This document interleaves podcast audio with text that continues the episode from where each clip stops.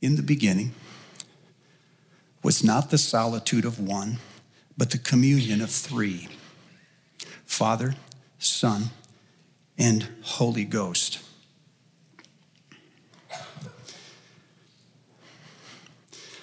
The three of them created all that is.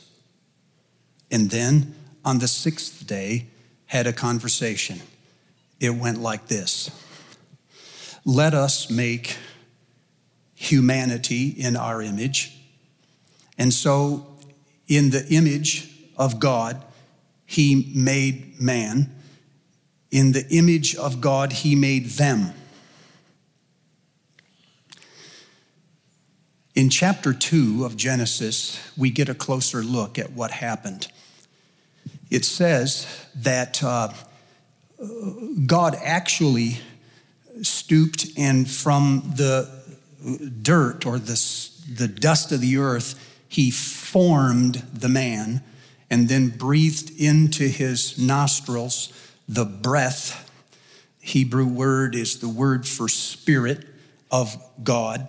And he became a living soul.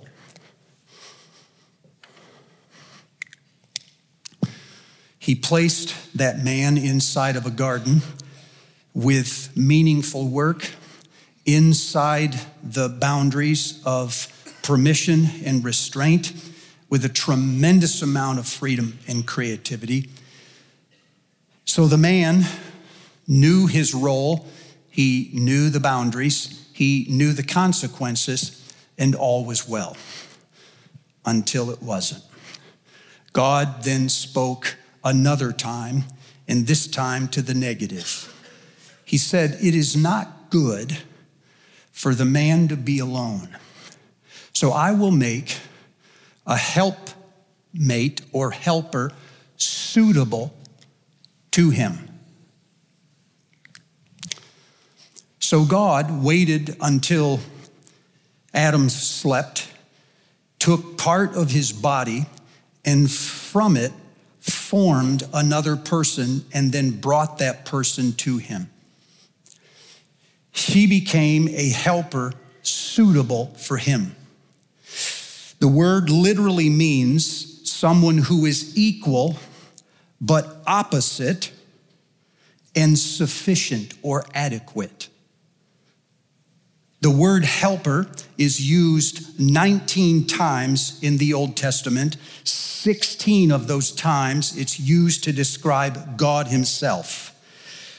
So, what God is making from His side is not an inferior being, it is someone who is equal to Him, but opposite Him. So, there is complementarity in the two of them and she is sufficient and adequate for her role next to him. What God has then formed with the two of them is something that is very much like himself. For God is not an individual, he's a community. So when he creates humans in his image, he creates them as having life within themselves, but as finding their identity only in the community.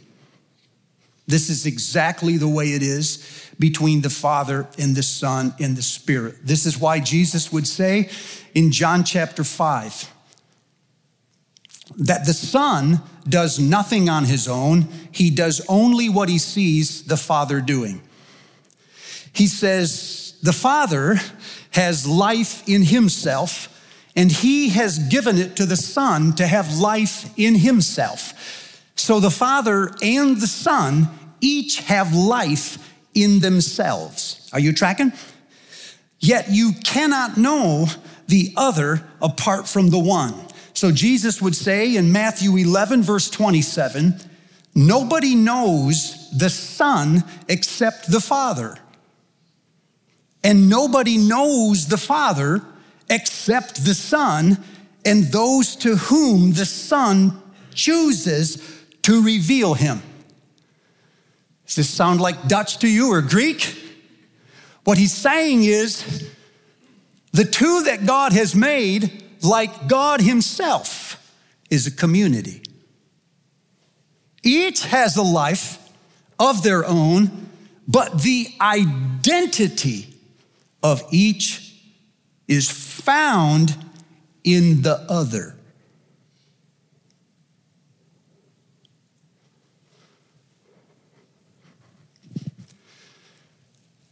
The serpent tempted the woman, she ate it and gave some to her husband who was with her, and he ate. Their eyes were opened. They realized that they were naked. And so they ran and they started sewing fig leaves together to make coverings for themselves.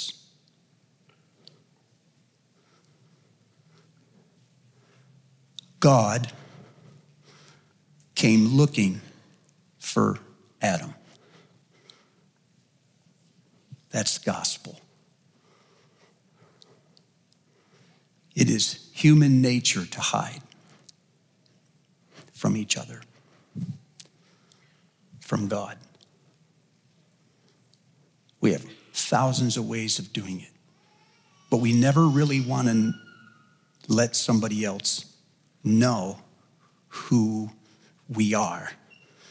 Because you might not like who I am. And so we hide. And God is still looking. We have a two year old grandson and last Christmas, he decided to play hide and seek. Now, the way he hides is like this. So we say, okay, uh, let's play, you go hide. And he just stands there in plain sight. And then you play the game and say, Maddox, where are you? And then he goes, Here I am. I know. Uh, then he'll say, You, you, meaning now it's your turn to hide. So I just step into the closet. And he can't find me. He can't understand why I've disappeared. It's like I've been raptured and he's been left behind or something. You can hear him wandering around. And I, it, it occurs to me that the reason is because a two year old is not sophisticated enough to play hide and seek with an adult. He hides from you and he's still in plain sight. But if you hide from him, he has no chance of finding you. You're so far above him. It must be this way with God. Even though human beings have a proclivity to hide, this is as good as we can do. Thank God he still looks for us and says, Where are you? Like he doesn't know. But if he ever hides from us, he's done it before. If he ever hides from us, we have zero chance of finding him. He is so sophisticated and so far above your level of intelligence, whoever you are. So God comes asking Adam questions, the answers for which he already knows. Because God is not an accuser, he's more an inquisitor. Where are you? Who told you that you were naked? Have you eaten from the tree I commanded you not to eat from? Now, all of a sudden, the two that were one and in their union were inside of God have severed their relationship with God, and the two of them start moving apart. Self, other. suddenly the person who was once flesh of my flesh and bone of my bone, for she was taken from me, is no longer a helper. She's a hindrance. It's, it's that woman that you put here with me. I was fine. She gave me to eat, and I ate.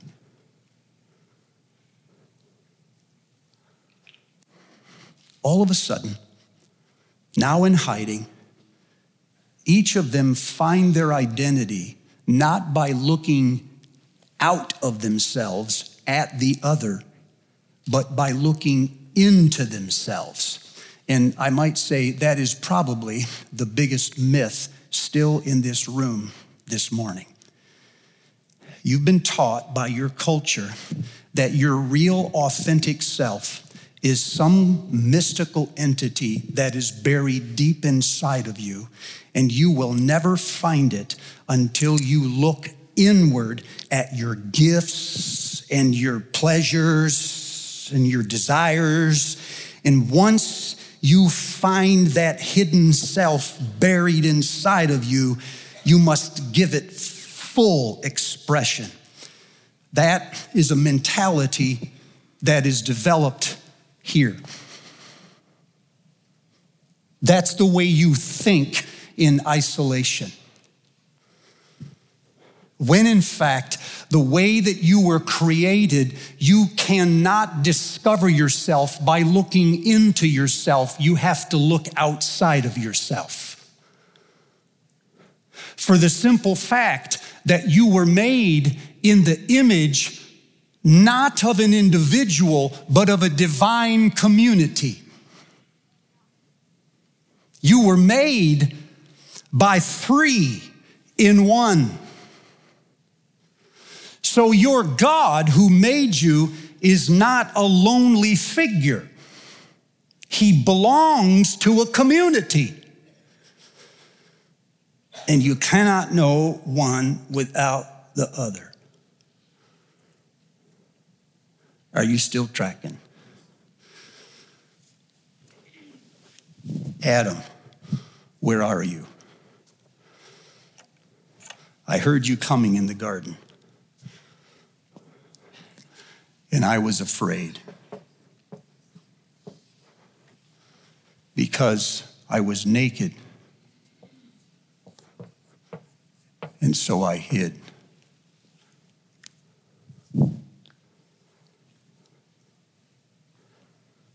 Now separate, each of them covering themselves and looking within themselves. They are governed by two powerful motivators fear and shame. Fear is the idea that if you let someone else into yourself or into your little community, it will damage you, us. So you must keep people out. You are only safe with yourself. You are the only person you can trust. That's fear. And shame is a scar deep in the human soul that says, I am not enough.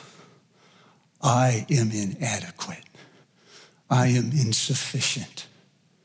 And even if you don't have an accuser, you still wake up every day feeling like you have to perform to shut that voice up.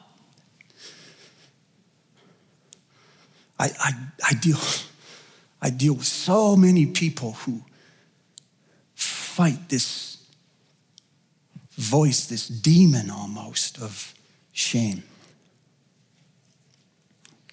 One of the games I think I've told you I played with people is to say, if you were called on to the stage to receive the most prestigious award in your life, and you got two free tickets to the front row, you could give them to whoever you wanted to give them to, who would you give them to? I want to know who's important in their life. I almost, I think I've asked the question 15, 20 times of different people. I think one time I had somebody give me an answer that was not their father. And for different reasons. Some have said, I want my dad to look up and say, you know what? It was worth it. But a lot more of them have said, I want my dad to look up and know that he blew it. I want my old man to know that I am not who he said I was. That's shame.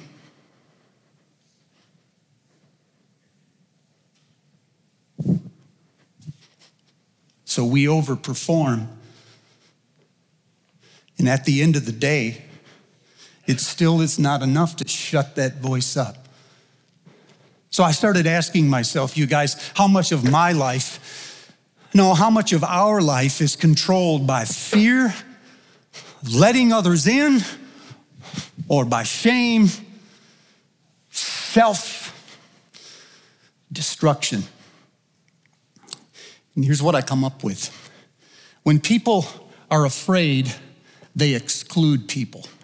You build a wall to keep them out. When people are afraid, they form decisions or prejudices against people to justify keeping them out of our lives. We don't let them in because they're, well, they're like that.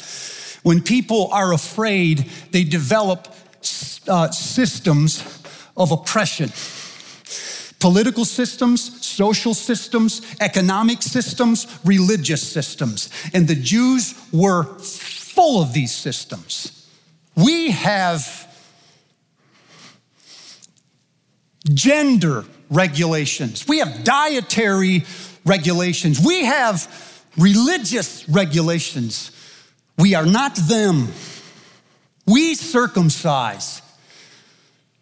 The Gentiles don't do this. We worship on Shabbat, not, not the Gentiles, but we do this.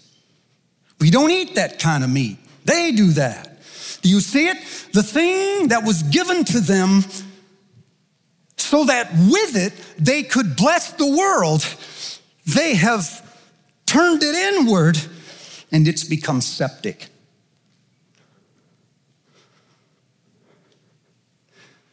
And what it creates is an equal and opposite reaction.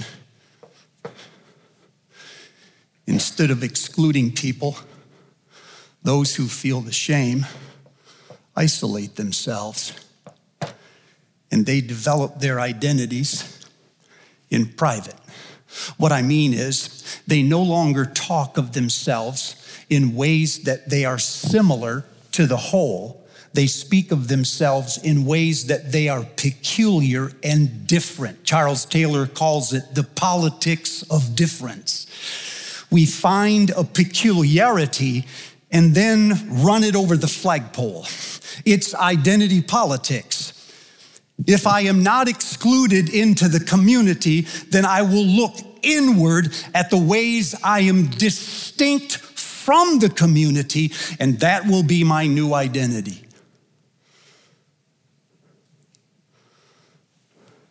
And instead of prejudice, resentment. And instead of oppression, self abuse.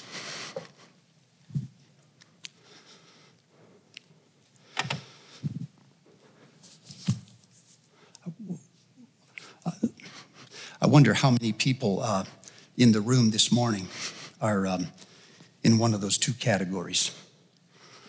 Well, I know some of us because a number of people have said to me that they don't think they belong in college church. Um, they've said that they think that they have to have it all together to come here. That's shame. Somehow I got to measure up because there's an, there's an invisible.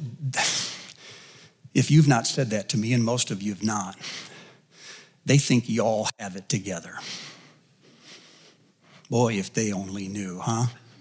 If they only knew the things a PhD doesn't fix.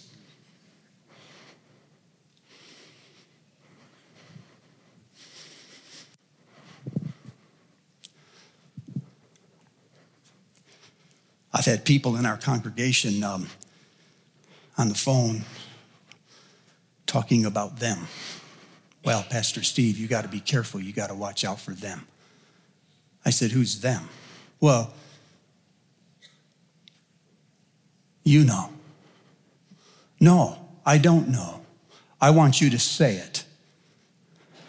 And he couldn't say it. The innuendo was enough.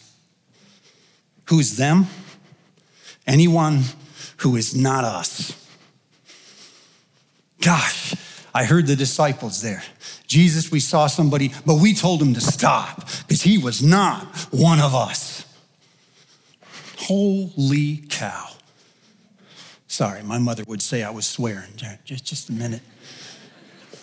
So I started to wonder how much of these things are built into the systems that we are beholden to. In other words, all the while we profess to be independent from these forces, they are powerful motivators of our performance and our overperformance. We are afraid of our shame and ashamed of our fear.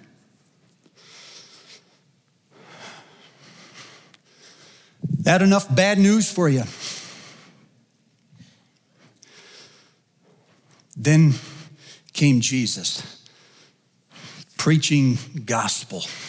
He said in Luke chapter 4, the Spirit of the Lord is upon me, and He has anointed me to preach the gospel to the poor, to release the oppressed, and to declare the year of the Lord's favor. And when he rolled up that scroll and said, This day those words are fulfilled in your hearing, he meant that the revolution had already begun. Well, I don't see it, you say. It doesn't matter what you see. In the words of Mary in the Magnificat, he is already lifting up the humble and bringing down the mighty, whether you see it or not. Nobody's waiting for you to see it. It's happening. You have the wrong news sources. It's happening before our eyes. And how exactly is he doing that, you say? Well, that's where it gets even better. Jesus starts healing people. And if you look at who he healed, you can see that the revolution has begun. He finished preaching a sermon one day, Sermon on the Mount. Not a bad sermon. And he came off of that mount and a leper ran up to Jesus and fell in front of him. The Gospel of Luke said he was covered head to toe with leprosy. One thing you got to know is leprosy was not simply a physical disease, it was a social one. Think of the coronavirus. If somebody has it right now, the rest of us are terrified because of that. So lepers were feared. And because of that, they were identified, then quarantined, and all of their network investigated. And they locked them outside the village, could not get inside the temple. So now, coming down from the mountain, this is his one shot. And the leper who should not have even been anywhere near the people, runs up to Jesus, falls in front of him, and says, Lord, if you are willing, you can make me clean. And Jesus says, I am willing. This is powerful because Jesus has just defied the stigma that lepers carry with them. You don't belong here. And instead of worrying about getting leprosy, Jesus is thinking what would happen to the other guy if he touches him. See, everybody else thinking, I touch him, what do I get? And Jesus is thinking, I touch him, what is possible? And so he says to the man, You're clean. Now go show yourself to the priest. And after you do that, you can come back into the community. Right after he does this, a centurion, a Roman, a Roman soldier, there were some Jews in Jesus' day used to kneel and say, Oh God, I thank thee that thou made me not a woman or a Gentile. Nice guys, huh?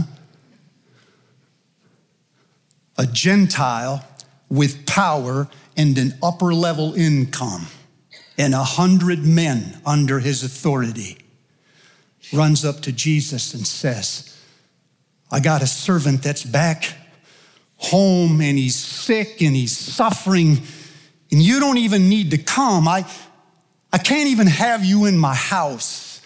You're better than that. Really?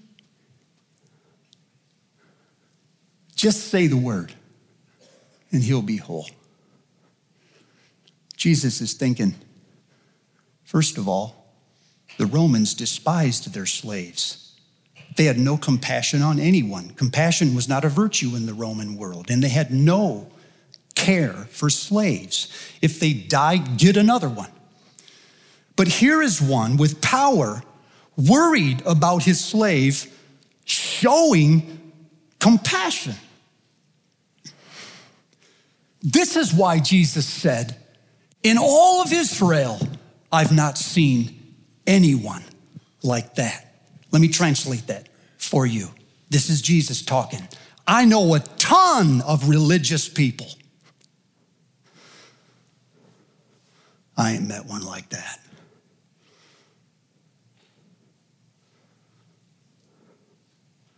That ought to rattle you. You see how whole systems can do this to us.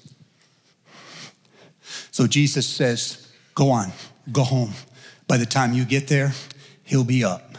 And sure enough, he was. And then Jesus turns and says to all of the Jews that are around him, The day is coming when people will come from the east and the west, and they will sit at the table of Abraham, Isaac, and Jacob.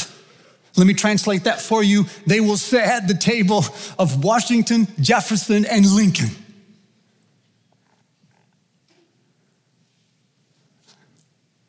These are your patriarchs. People will come from all over the world and they will eat at that table. But the children who think they belong at the table themselves will be put out into darkness. What is Jesus doing? He's preaching good news. And what is that good news? The good news is that in Jesus Christ, you have a new identity. And that identity defies all previous categories in this world. You are not clean or unclean. You are in Christ. You are not educated or simple.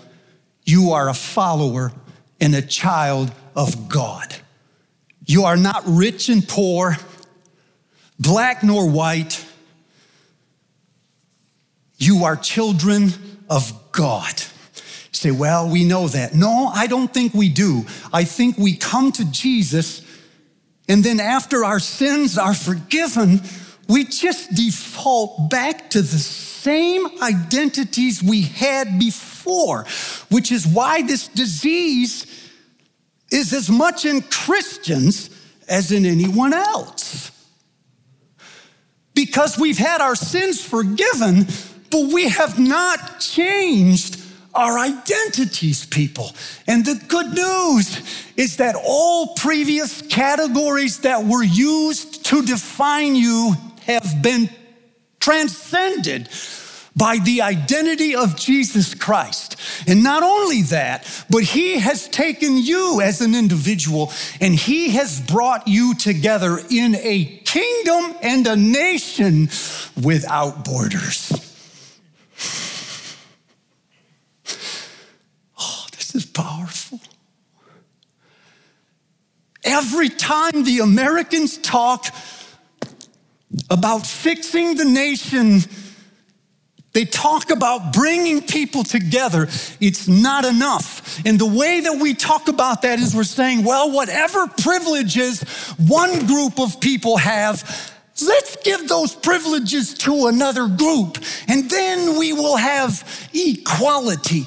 People don't want equality, they want union.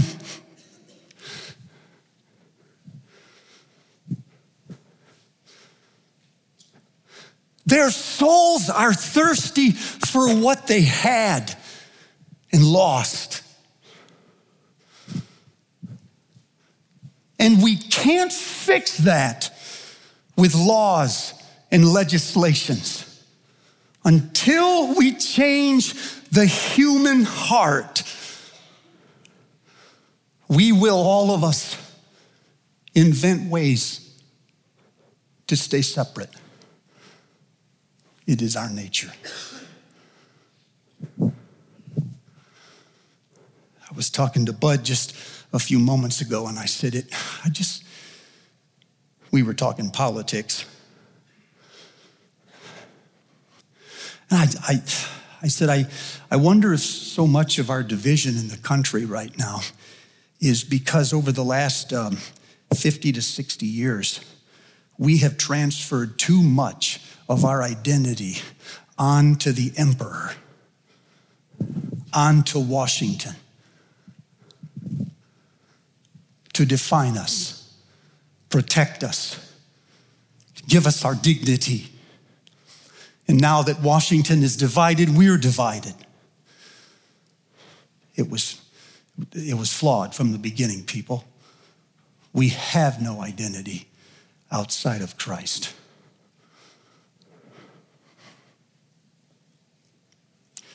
Only in Christ do we come together in something that is greater than each of us. So you can hang on to your particularities. You can still cherish your traditions and your histories. But in Christ, they are taken up in something that is larger. This is why Paul says in Galatians chapter 3 For you are all sons and daughters through Jesus Christ. He says, You were baptized in the name of Christ. You were not baptized in the name of your privilege or your minority status. You can have that, but that's not who you are. You were baptized in the name of Jesus Christ. This is why Paul said in Ephesians chapter 2, he has made the two one. He has torn down the wall of hostility between them and formed in himself one new person out of the two. Therefore, you are no longer aliens and strangers, but you are citizens of God's kingdom. That's who you are. That's who you are. This is why Peter would say, You are a chosen people, a holy nation, a people belonging to God, so that you would declare the praises of Him who took you out of darkness and into His wonderful light. Can you see? He is giving us a new identity. He's not just bringing us together, we're not just getting along.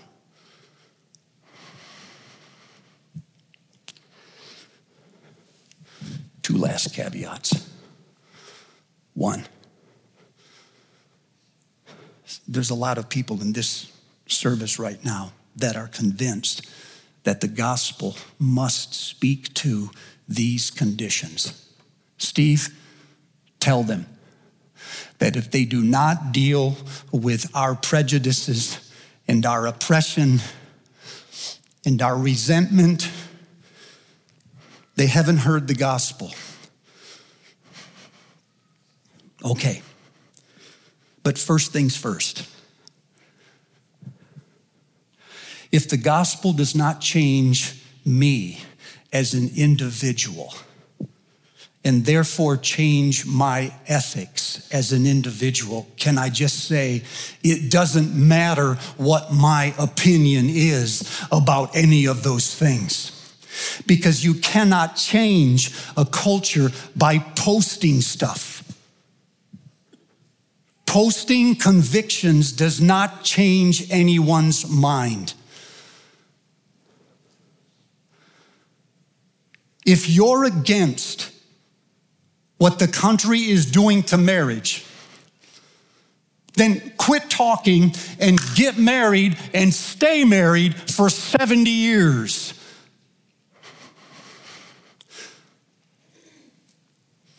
The culture needs a witness, not an argument.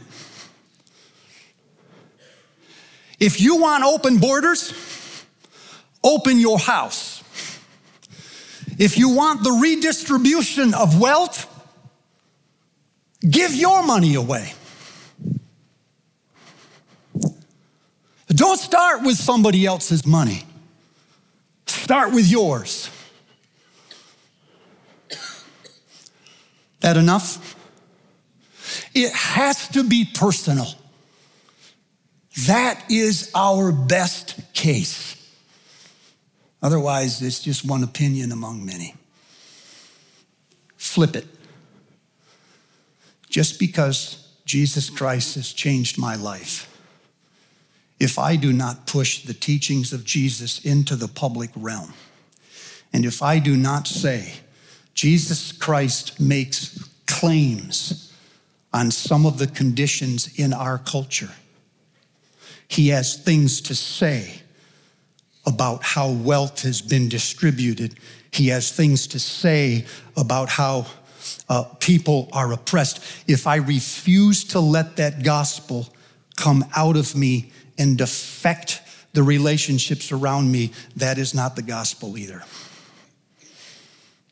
The gospel is both, isn't it? It changes me first, and then through me others.